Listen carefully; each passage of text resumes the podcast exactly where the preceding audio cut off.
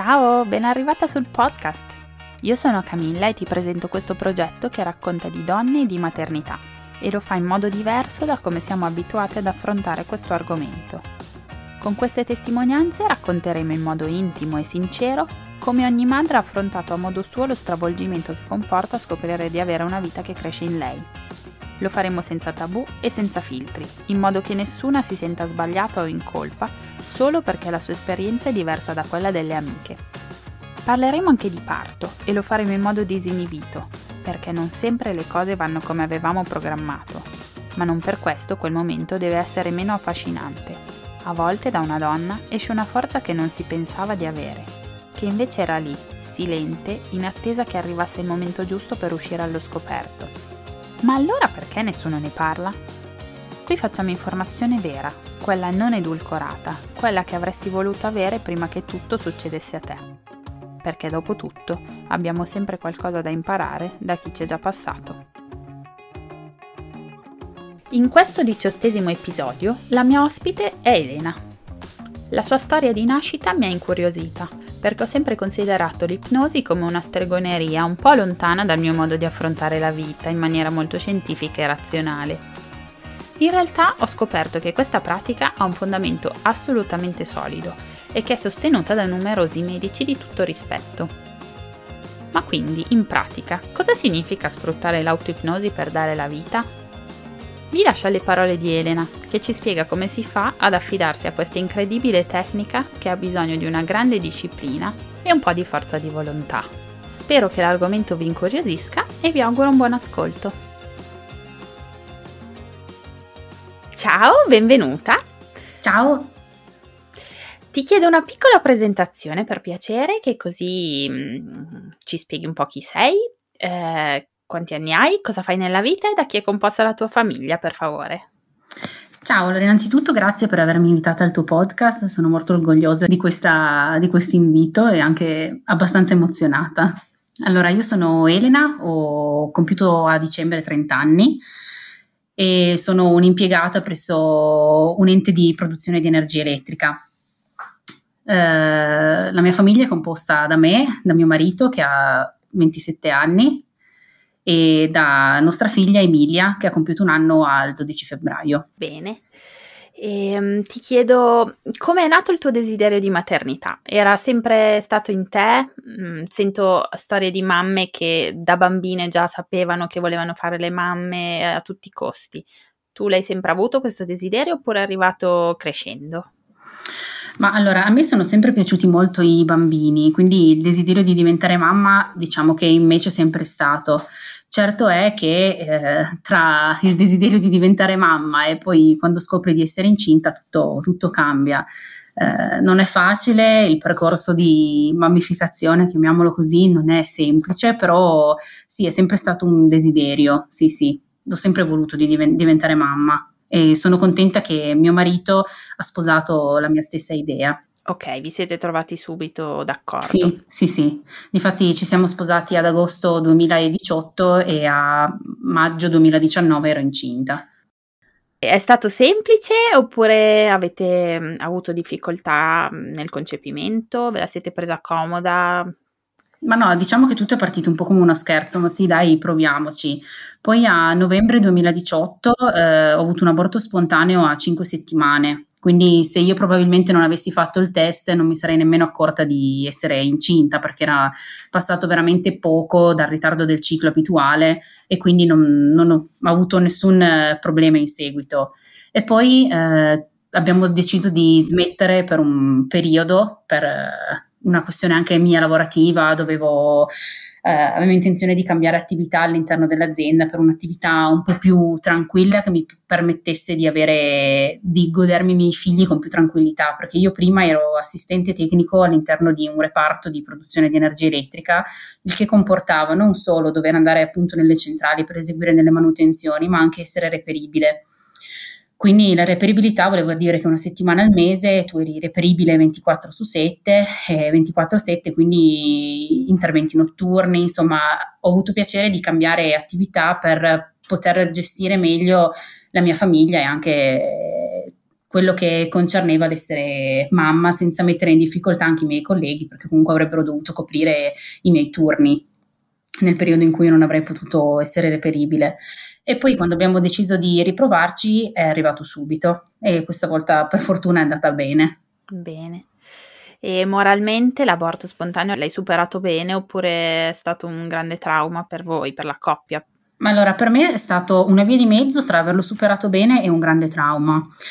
Nel senso che c'erano giorni in cui lo vedevo come un grande trauma e giorni dove mi dicevo, Elena, eh, se non avessi fatto un test non te ne saresti nemmeno accorta. Eh, diciamo che era veramente una vita piccolissima e quindi cercavo di darmi delle ragioni per eh, poter vedere questa situazione non come un trauma, perché effettivamente il mio ginecologo è stato molto di supporto dicendomi che una percentuale altissima di donne ha questi aborti spontanei dove se ne accorgono come me, ma ce n'è un'altra percentuale forse ancora più alta dove queste donne non se ne accorgono di avere un aborto spontaneo, perché se non hai un ciclo regolare o, mm, o altri fattori, non ne, uno non se ne accorge di avere questo, questo problema. Quindi, quindi niente, è stato abbastanza da una parte facile, quindi dicevo è stata una, eh, una, cosa vissuta a metà, mio marito mi è sempre stato molto vicino, ho avuto tutti molto vicino, quindi è stata superata abbastanza in fretta. E ok, quindi gravidanza avviata,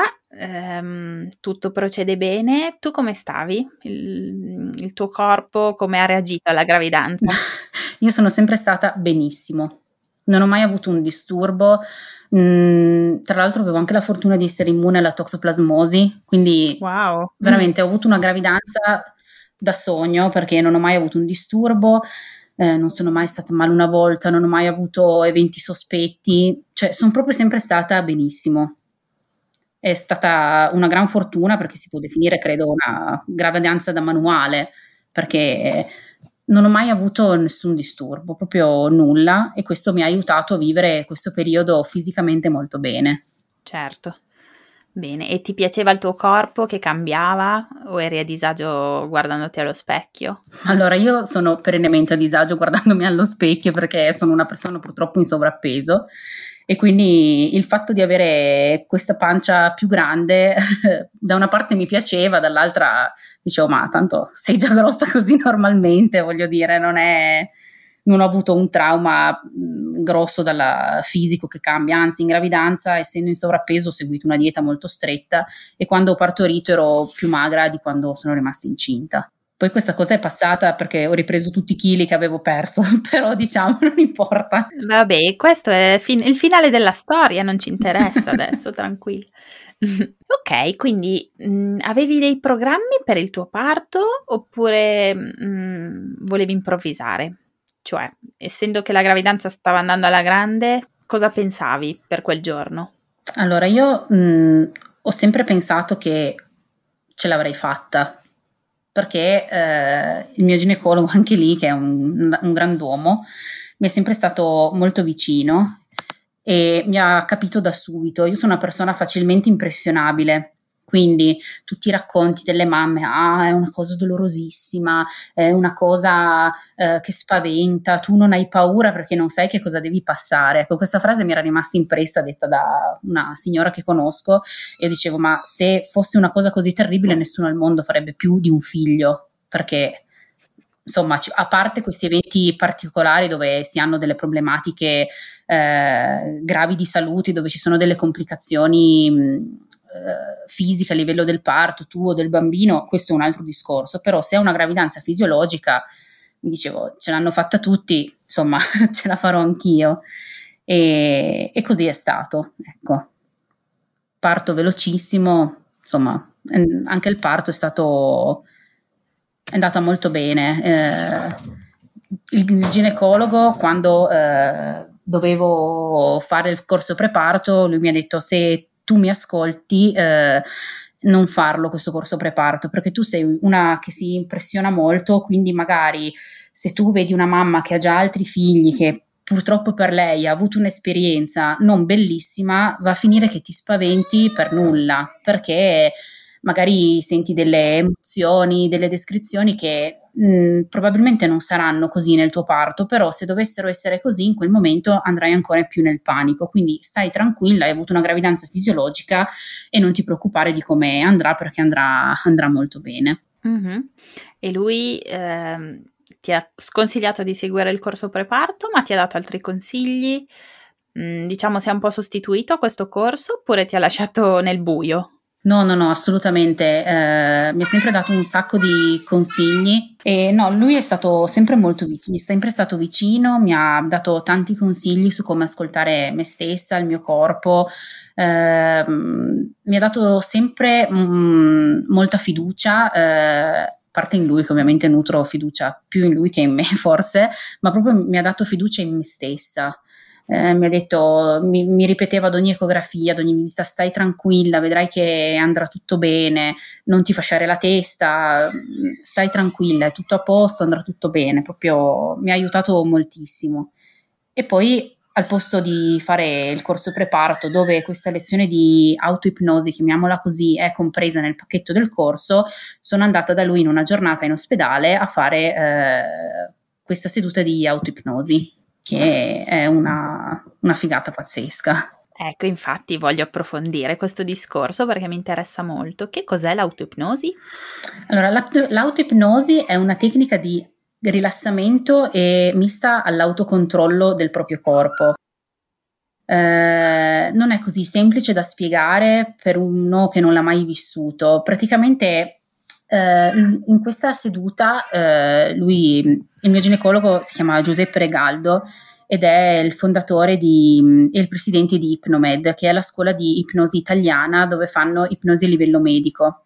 Quindi in tutta Italia lui tiene corsi per... Okay, quindi è ehm, uno che conta nel, sul sì, tema, questo, in, sì, questo, il, suo fatto, il fatto suo lo sa, sia nell'ambito eh, puramente ginecologico che eh, anche nell'ambito dell'autoipnosi ed è una, uh, un percorso che ti aiuta molto ad acquisire uh, più controllo su te stessa e, più, uh, e ti aiuta di, a rilassarti. Quindi, avendo più controllo su quello che ti sta succedendo, riesci a rilassarti perché sai che il tuo corpo ce la fa, sai che non è nulla di così terribile e questo ti aiuta molto.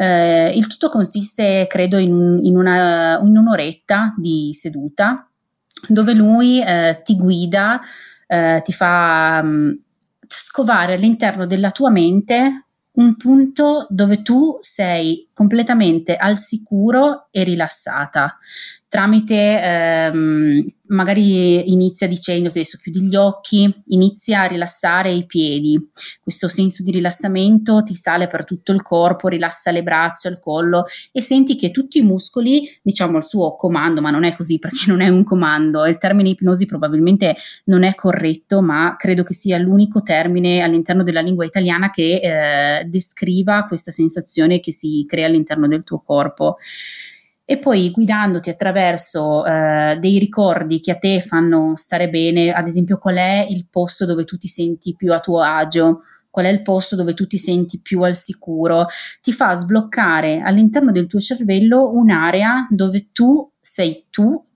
e solo tu e eh, riesci ad essere completamente rilassata.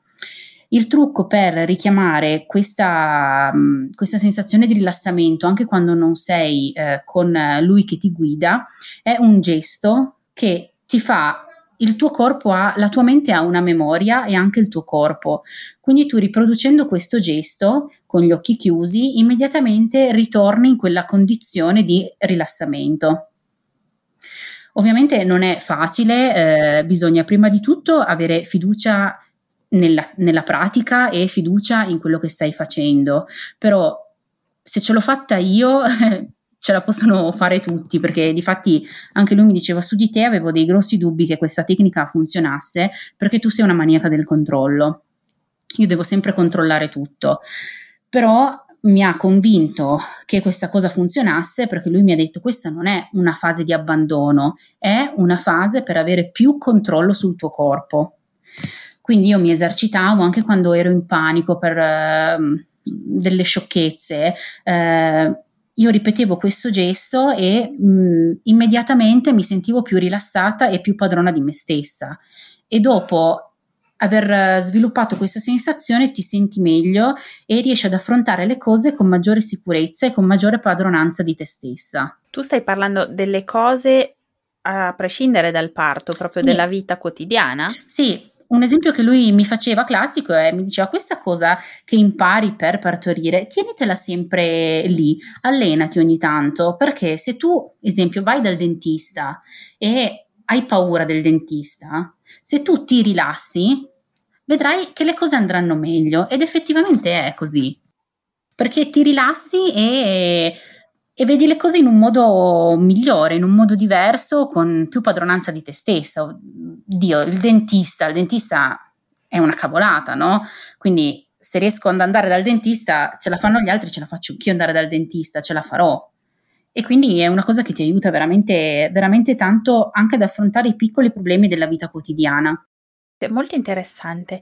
Tu ti sei quindi esercitata in, tutti, in tutte le settimane che mancavano al parto da quel giorno? Cioè, non è che ci si improvvisa, lui ti ha spiegato come fare, però penso ci voglia un po' di lavoro su se stessi per imparare a gestire questa cosa. Sì, diciamo che allora io ho fatto questa cosa abbastanza avanti, non eh, all'inizio della gravidanza, credo che sia stato intorno a Natale, ricordo che faceva freddo.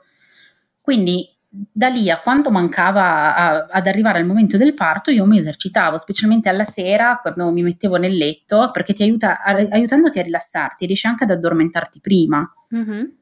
Quindi mi mettevo nel letto, cercavo quella sensazione di quel momento con quel determinato ricordo, con quella determinata sensazione e io riuscivo a rilassarmi. Quindi, eh, entrando più specificatamente all'interno dell'argomento parto e travaglio, io quando ero a casa, tra una contrazione e l'altra, io riuscivo ad addormentarmi, perché mi rilassavo a tal punto che riuscivo ad addormentarmi. Ok, e quindi riuscivi a recuperare fra una contrazione e l'altra, che non è cosa da poco. Sì, io poi devo dire che sono stata anche molto fortunata a livello eh, di travaglio e parto, perché ho iniziato ad avvertire i primi dolori durante la notte. Quindi con mio marito, essendo il primo figlio, sai, Mm, comunque non sai che cosa succede al tuo corpo, abbiamo deciso di andare in ospedale. In ospedale mi hanno fatto un travaglio, non ero dilatata e l'ostetrica mi ha guardato e mi ha, mi ha, detto ritorna quando sorriderai di meno, perché io sono andata tutta giù liva, no? in ospedale, ah, ho male, sto per partorire, sto per partorire, già lì quando mi hanno visto mi hanno detto ma stai per partorire anche no, però eh, insomma mi hanno fatto la visita, mi hanno detto no, non sei per nulla dilatata, quindi torna a casa. E poi quindi io sono andata a casa al mattino, ho passato tutta la mia giornata tranquillamente rilassandomi, ho mangiato, ho fatto una doccia calda e poi mi sono sdraiata sul, sul letto. Lì hanno iniziato le contrazioni ad essere più, più vicine e mh, mm, più forti.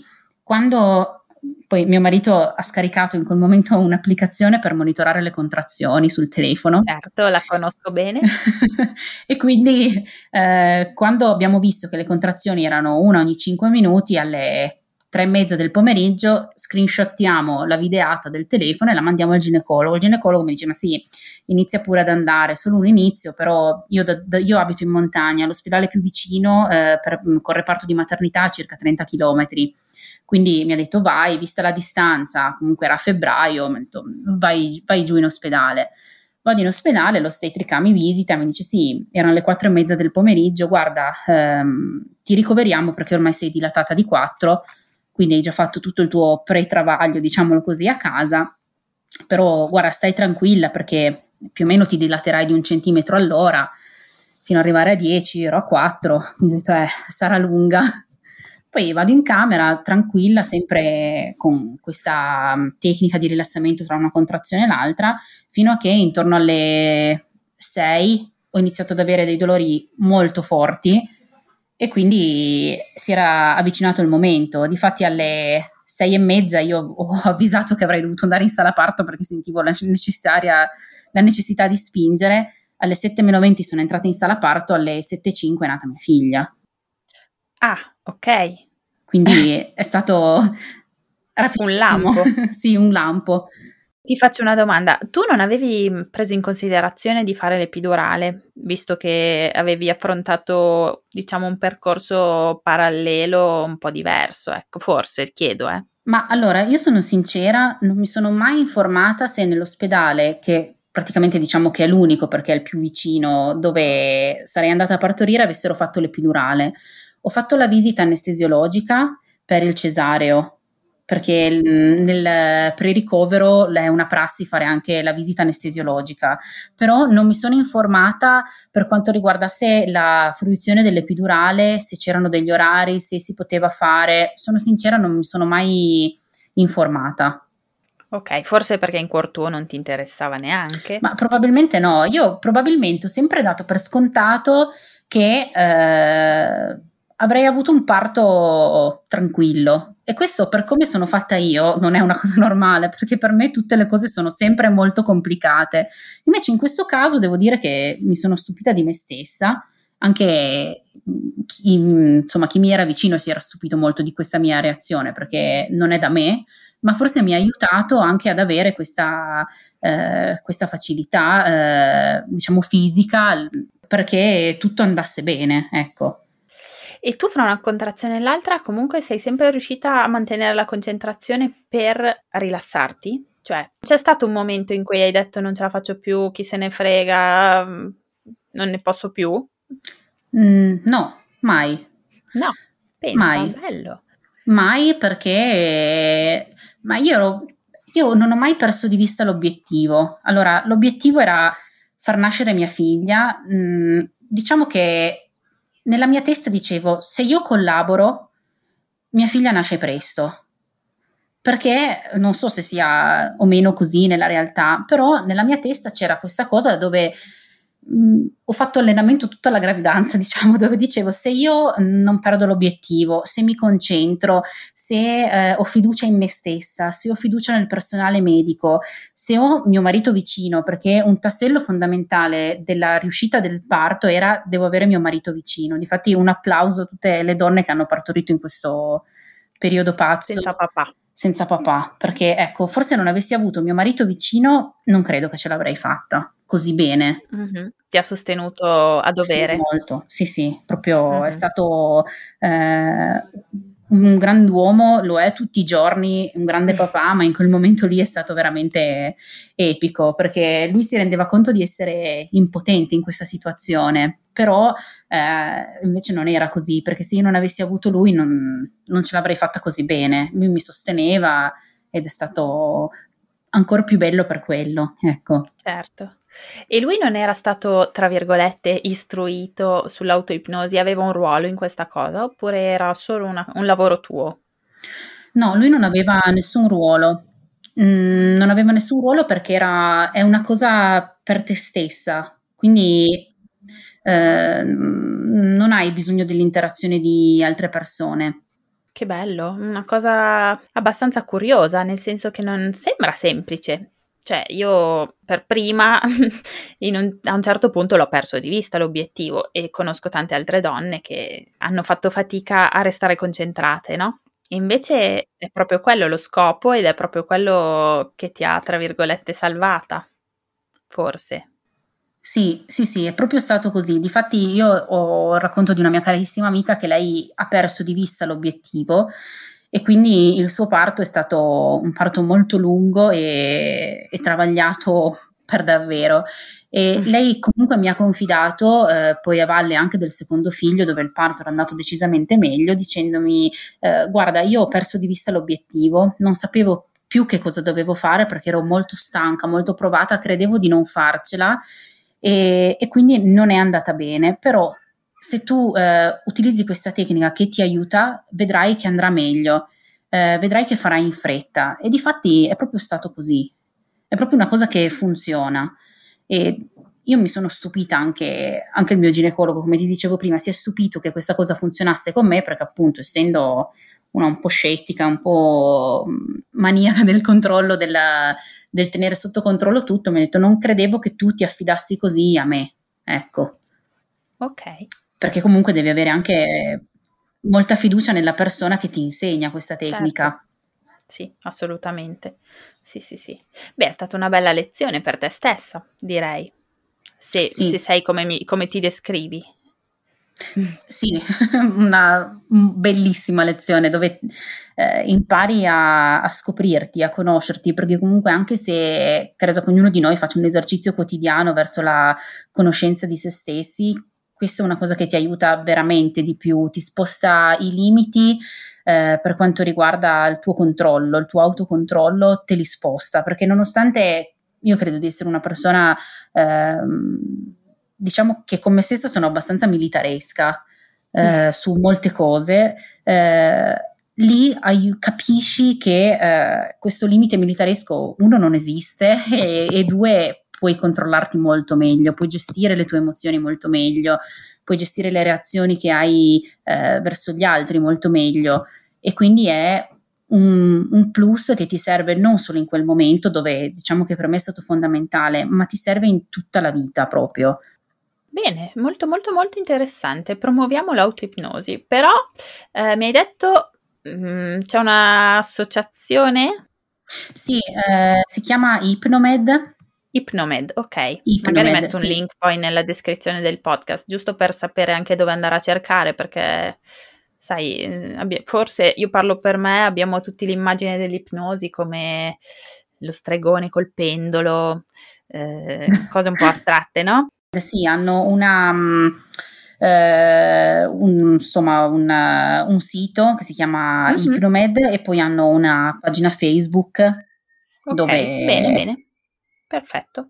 si può accedere e aiutano le persone non solo all'interno di, della gravidanza, fanno proprio corsi a livello medico nei, mh, Mm, so che lui andava in diversi reparti anche di cardiologia, eh, lo utilizzano molto nelle mh, mm, persone eh, che hanno dei problemi di sovrappeso patologico eh, per cercare di controllarsi di più con il cibo. Sì, come dicevi, ha tanti risvolti, cioè può essere sì. utilizzata su tanti fronti questa cosa. Infatti il mio prossimo obiettivo è eh, seguire un percorso tramite la sua scuola per appunto poter dimagrire perché eh, io sono una volta ho detto a lui eh, guarda io con me sono molto severa riesco a controllarmi più o meno su tutto una cosa su cui non riesco a controllarmi io è il cibo e lui mi ha detto meno male che non ti controlli su quello perché c'è gente che si droga o si ammazza. Forse è la cosa meno male meno peggiore ecco il male minore.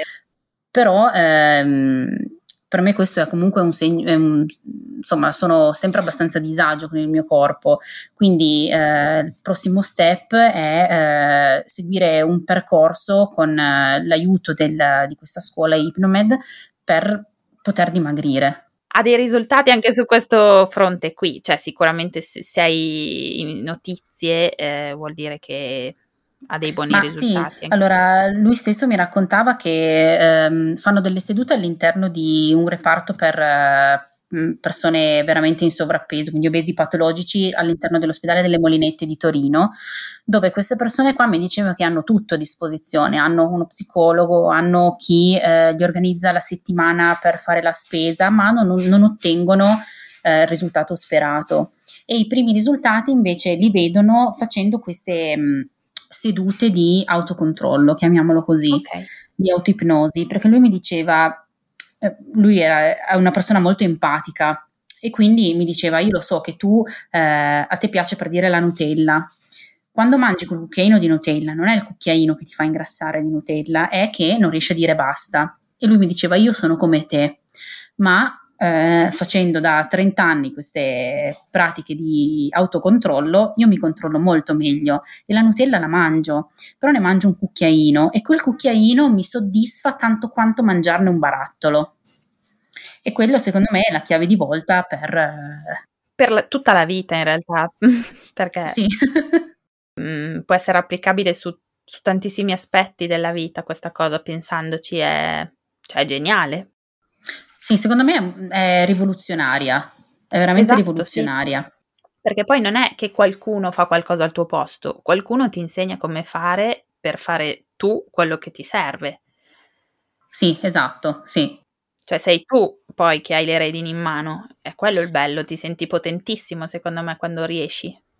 Secondo me sì, io mh, credo che se uno applicasse questo autocontrollo anche Mm, per dire, per gestire magari una lite con qualcuno, per gestire un, uh, una controversia che si verifica magari con una terza persona, uh, uno gestirebbe le emozioni veramente meglio e quindi si eviterebbero magari delle situazioni spiacevoli che ti fanno anche stare male e quindi le cose andrebbero veramente meglio su tantissimi aspetti quotidiani. Ok, molto interessante.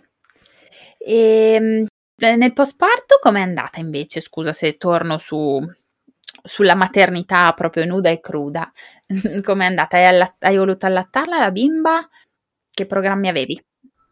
Io sono sincera, ho sempre sperato di non allattare perché non mi sentivo adatta in questo ruolo, non mi sentivo adatta a ehm, a dover essere la principale dipendente della salute di mia figlia. Quindi mh, mm, io sono am- veramente am- ammirata dalle persone che riescono ad allattare perché non è semplice e io non ci sono riuscita. Beh, aspetta, ti fermo subito. Sento del senso di sconfitta nella tua frase, ma non credo che ci sia assolutamente no, niente no, no, di cui avere vergogna. Si può scegliere di allattare come provato. no, assolutamente. Esatto, cioè. infatti io sono una fervida sostenitrice del fatto che io non sono meno mamma di una ragazza che è riuscita o ha voluto allattare, perché riuscirci e volere sono due cose veramente diverse all'interno dell'allattamento. Io non volevo allattare e, e non ci sono nemmeno riuscita perché anche se non volevo io ci ho provato perché l'ospedale dove eh, ho partorito è un ospedale diciamo ad alto contatto, quindi c'è il rooming in da subito e il tutto è improntato sull'allattamento al seno. Io sono stata dimessa un giorno dopo le dimissioni classiche del terzo giorno perché non avevo montata lattea la bambina aveva perso diverso peso, quindi hanno integrato con la giunta. Io mi ricordo che quando sono stata dimessa eh, la pesavano, facevano la doppia pesata, quindi prima di, del pasto al seno la pesavano, l'attac- la attaccavo per mezz'ora, tre quarti d'ora e la ripesavano. Dopo tre quarti d'ora mia figlia aveva mangiato 5 grammi di latte. Mamma mia. Allora, questa cosa è stata un incubo, è stato un incubo il, eh, la degenza in ospedale perché non riuscivo, a me sta montata latte non veniva, eh, la bambina non cresceva, mi davano la giunta, mi dicevano devi eh, tenerla attaccata, devi tenerla attaccata, eh, mi sembrava un incubo. Finalmente mi hanno dimessa, però con la visita di controllo per il sostegno all'allattamento dalla puericultrice che mi ha seguito in reparto dopo una settimana. Quindi io e mio marito, per fortuna c'è il congedo anche per i padri, abbiamo avuto una settimana da incubo perché eh, questa bambina piangeva molto perché aveva fame sostanzialmente. Noi le davamo la giunta, ma probabilmente questa giunta non le bastava perché dopo aver eh, mangiato ero riuscita ad arrivare a forse 25 grammi di latte materno dopo mezz'ora attaccata ad entrambi i seni. Sì, comunque eh, che è veramente poco. Tanto tempo e poco latte, esatto. Mm. Esatto, io non ho mai provato la montata lattea, nemmeno dopo una settimana. E mi dicevano, mm. è normale, è normale, è normale. Per me non era normale vedere mia figlia piangere così dal, dalla fame. Certo. Quindi le davamo queste giunte, queste giunte non bastavano, finalmente arriva il controllo della puericultrice. Eh, arriviamo, la pesa e mi dice, ma questa bambina non è cresciuta. Per me lì è stato un incubo mi sono messa a piangere, lei mi ha visto veramente distrutta, al che mi ha guardato e mi ha detto, eh, sentimi, io ho due figli e non li ho mai allattati, ma lo sai perché? Perché io li ho adottati questi figli, ma ricordati che io non sono meno madre di te, quindi io non ti voglio vedere tra 15 giorni ricoverata nel reparto per, di psichiatria perché sei troppo in crisi. Quindi se questa cosa di tenerla al seno mezz'ora, tre quarti d'ora tutte le volte e poi darle la giunta a te piace ed è un aperitivo, chiamiamolo così, per tua figlia, una coccola, continua a farlo, altrimenti smettila. Per me lì è stata una liberazione, la prima, dove ho detto no, io voglio il biberon, non voglio, non voglio continuare questa cosa che per me era, era distruttiva, veramente, ero molto stanca, eh, mia figlia piangeva, pensavamo avesse le coliche, invece non aveva le coliche, perché nel momento in cui abbiamo iniziato a darle eh, da mangiare con il biberon, lei si è tranquillizzata subito. Aveva fame. Però aveva un orologio interno, ogni tre ore lei doveva mangiare. È arrivata al punto di mangiare 90 o 120, credo a due settimane per sette volte al giorno. Però era veramente affamata e, ne, e, aveva questo orologio che a tre ore tan scattava e doveva mangiare. Passato il primo mese e mezzo, lei ha iniziato a dormire tutta la notte. Probabilmente wow. ha recuperato tutto quello che eh, diciamo aveva perso in quella prima settimana di vita e poi basta, si è tranquillizzata e ha iniziato a dormire tutta la notte e a stare, a stare meglio. A parte questo, il postparto è stato un incubo. Oltre questo, mm è proprio stato un bruttissimo periodo, veramente brutto. Oltre questo. Fino, sì, sì, oltre questo. Nonostante, dico, mia figlia arrivata a un mese e mezzo era anche lei una bambina da manuale, dormiva tutta la notte, non dormiva di giorno, non fa niente, però la mettevi a dormire alle 9 di sera, si svegliava alle 8 del mattino. Eh, era veramente da manuale, quindi io non ero stanca fisicamente perché, eh, cioè, per quanto si può essere mh, stanchi, no? Però non, non, ero una di quelle mamme che non dorme, io ho sempre dormito, lei è sempre stata brava, ma è sopraggiunto il senso di inadeguatezza. Mm. Non sono in grado, non sono in grado di fare la mamma, eh, non capisco quando mia figlia piange che cosa vuole, non vuole niente, vuole magari essere coccolata, magari veramente ha un po' di mal di pancia, magari eh, è un essere umano, quindi il suo, il suo unico bisogno non è mangiare, magari è un momento di sconforto, perché io sono convinta che anche i neonati abbiano momenti di, chiamiamoli così, sconforto, però mm. è sopraggiunto questo senso di inadeguatezza che è durato fino a... è durato molto. Io credo, allora mia figlia è nata a febbraio, io ho iniziato a stare veramente bene intorno a ottobre.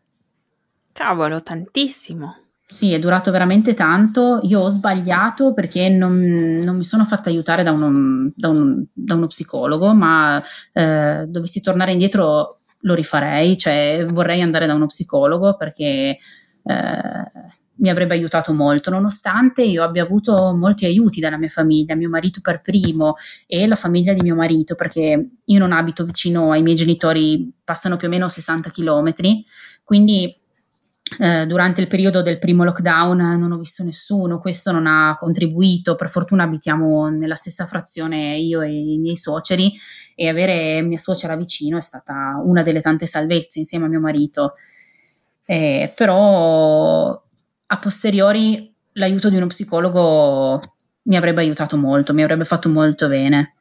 Tante volte si pensa, beh adesso non ho tempo, ci penserò, in realtà magari bisognerebbe pensare a se stesse a volte. Un sì, pochino. esatto. Sì, mm. sì, sì. E questo è l'unico, diciamo, rimorso che ho, non aver chiesto un aiuto esterno. Ma credi che poi sia passato perché doveva passare o è successo qualcosa che ti ha fatto sentire bene all'improvviso? No, probabilmente doveva, è passato perché doveva passare, perché mia figlia non è migliorata nel tempo perché eh, non aveva margini di miglioramento riguardo il comportamento, ecco, mm-hmm. perché mm, lei è una, una, bambina molto inquadrata, mh, mm, mangia da quando ha sei mesi, alla, no, da, da, prima, alla solita ora al mattino, alle 8 a mezzogiorno, alle 4, alle 7, alle 9 ed è da quando ha tre mesi che ha questa routine. Abbiamo sostituito le poppate del mezzogiorno e delle 7 con uh, il pranzo e la cena e, e fine. Uh, Quindi doveva passare. Doveva passare, sì, ed è passata. Per fortuna è passata. Bene, meno male. Bene, bene.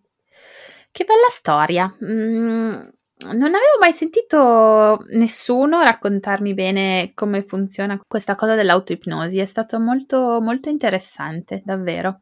Grazie, sono contenta e spero che molte ragazze che sentono questa, questo podcast mh, mm, ne usufruiscano per uh, il loro figlio che stanno aspettando o se hanno intenzione di avere altri figli che si informino se nelle loro città è presente questa, questa associazione ecco, per uh, usufruire di questi, di questi, corsi perché è molto, per me è stato molto di aiuto e quindi eh, mi piacerebbe che altre ragazze stessero bene come sono stata io.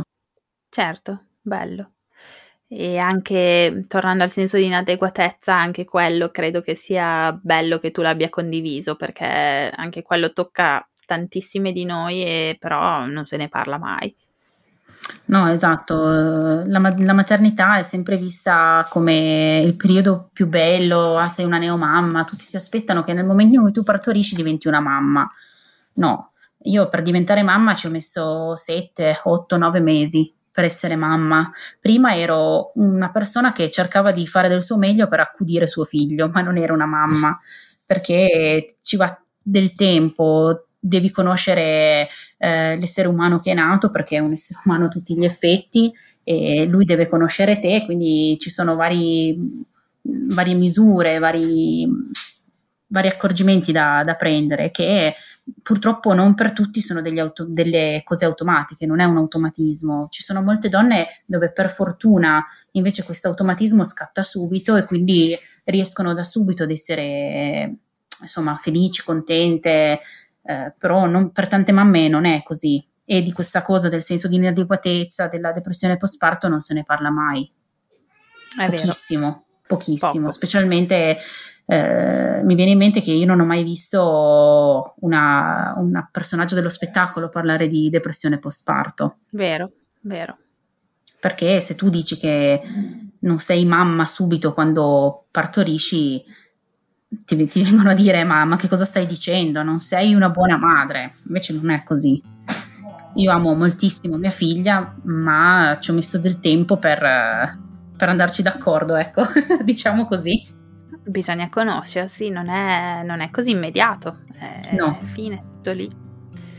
Poi insomma, eh, anche la società intorno a noi non aiuta, appunto perché dicevi che viene quasi nascosto, no? Se uno non si sente subito la mamma con gli occhi a cuore, però non è giusto. Esatto, sì. Sì, sì, è proprio così come hai descritto perfettamente. Eh, con parole molto povere, però. Sì, però è, è come è realmente. Elena, io ti ringrazio davvero di cuore. È stato bello chiacchierare con te, ci hai raccontato cose molto interessanti.